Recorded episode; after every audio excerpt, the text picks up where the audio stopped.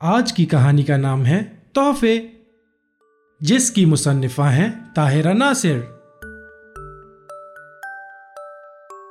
آج ٹوٹو اور ہادی بہت خوش ہیں۔ ہادی کے دادا اور دادی آئے ہیں۔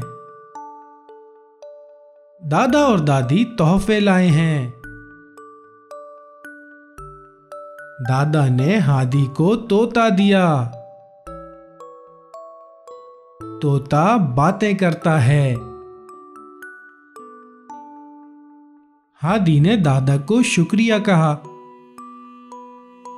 دادی نے ٹوٹو کو ایک ٹوپی دی۔ ٹوٹو نے ٹوپی پہنی۔ ٹوٹو نے دادی کو شکریہ کہا۔